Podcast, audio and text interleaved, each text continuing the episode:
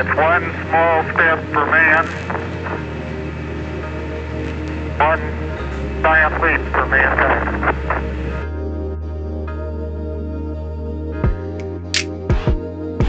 Hey, my brothers and sisters, I hope this day finds you well. This is yet another example of a policy that, on the surface, appears to be compassionate and proactive, yet it is something that is meant to address a long term issue as if it's a short term issue. And I believe that it is actually going to exacerbate the problem and make it worse. Imagine that. Here, check this out. New York City allows the nation's first supervised consumption site for illegal drugs. Now, language is very important, and they know this. This is why calling it a supervised consumption site makes it sound lighter. It's easier to normalize supervised consumption site, but it's of illegal drugs. So understand, like, actually, I'll, I'll, I'll dive into it after I show you this. I want to show you why they actually are doing this. And it's spearheaded by, by Mayor Bill de Blasio, who, I mean, let's face it, the man is a piece of work. I mean, he's he has one one foot in into communism, and the other foot is just in the air.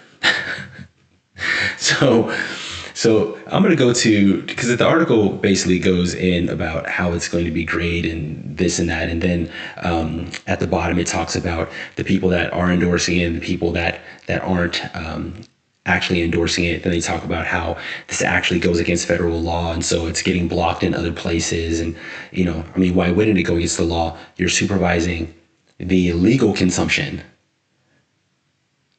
of drugs of, of illegal substances right? So of course it would be against the law, right? It's in the title, illegal drugs. So there's that, but but they try to they try to show why it's actually going to be great. And I really I'm coming at this from from from a different perspective. I'm going to give you my theory as to why they're doing this, based on policies that are similar, that historically have just caused more harm than good. So you would think that if you were a student of history, you would know better. Yet they still keep, you know, plugging away. And this is why.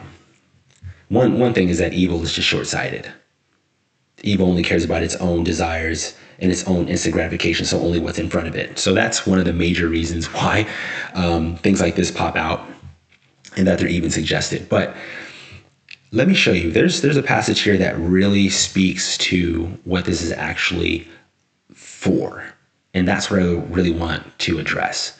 Now, I'll offer the link to this article. It's an NPR article for you to read it yourself um, on platforms where it allow me to. But this is it right here.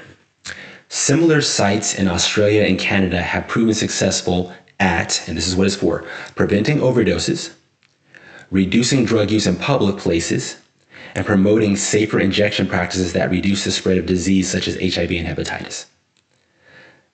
That's why they're doing it right? I didn't even know it was in Australia and Canada, but this is why. Because this strategy has proven successful against those three things.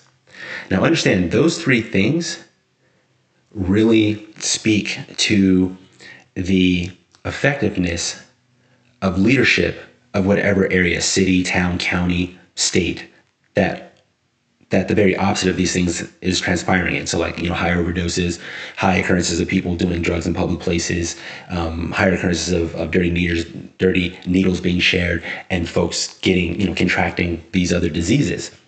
So, this is just an image campaign because those three things make them look bad. That's it. That's the only reason why, why they're implementing this. That is my theory. Because it doesn't make sense to enable one someone's drug addiction because that's what this is is enabling their drug addiction. This is enabling the drug organization the drug business is enabling that business to flourish. Because these people who show up at these supervised, supervised consumption sites they're not buying the illegal drugs from the site. Where are they getting the illegal drugs from, Mr. de Blasio? Oh, from drug dealers. so this is enabling the drug trade to flourish. This is enabling these people to remain addicted. But they won't get, uh, they won't overdose and they won't share dirty needles. Yay! Check this out. This is this is what this whole thing is in response to. Is this right here? Check this out. This is awesome. I mean, it's not awesome, you know, but this is this is what this whole policy is in response to. According to city officials, more than 2,000 people in New York City died from fatal overdoses in 2020. Hmm. I wonder what happened in 2020 that may have increased mental distress. I wonder what could have been going on at that time, 2020. Hmm. Look, once again, and I'll keep this local to, to New York since that's what this article was about, but we know that it's way more expansive than this. New York caused this problem with their unconstitutional strategies to, you know what happened last year the P word. They caused this. Addiction went up, suicides went up, overdoses went up based on these strategies. They caused the problem, and this is their solution. Their solution is to, okay, well, what we did increase overdoses. What can we do to bring down overdoses? Never mind, what can we do to help these people not be addicted anymore? What can we do about mental health? What can we do to help them kick their addiction, get their life back on track, and become productive members of society again? You know what the kicker is? Is that they call this strategy harm reduction. How is this harm reduction? Now, if you wanted to call it overdose reduction, that would seem to be more accurate, since that's why they're pushing this in the first place because of the increase in overdoses, not because of the increase in folks shooting up in public, not because of the increase in people using dirty needles, because they've been doing that for a while. This is to address the increase in overdoses because it makes them look bad. And they know it's their fault. And they don't want people to continue to connect the dots. I mean, these social media platforms and mainstream media institutions can only spin and suppress and censor only so much.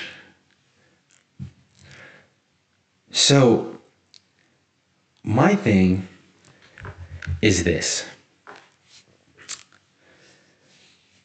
it's not harm reduction. Enabling somebody to remain an addict but not overdose is not harm reduction. And wanting to bring down overdose using this strategy by supervising them shooting up. I mean, medical professional medical professionals are going to supervise these people shooting up. I mean, are they going to prescribe the heroin as well? That's how ridiculous this is, right? This is not harm reduction. Harm reduction would be actually helping them with their addiction, helping them get their life back. That would do less harm. Enabling the drug trade to flourish is going to increase harm. Enabling these people to remain addicts for longer periods of time and trying to normalize their addiction, even though it's illegal substances, mind you, is not doing less harm. They don't care about you. They don't care about me. They don't care about these people who who are who are addicted to substances and it's wrecking their life. They don't care about these people.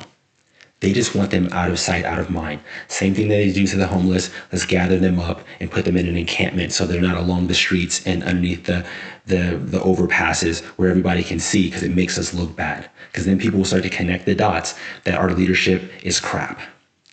And once again, big tech, social media platforms, and MSM can only spin and suppress so much. Their powers are not are they're not all powerful, right? So I want you to keep that in mind. This is yet another example. They don't actually care. This is not compassion. It's not compassion. They want to keep you in the dark. And you know what I'm over here trying to do, right? I'm trying to help you turn on that light. You guys be well.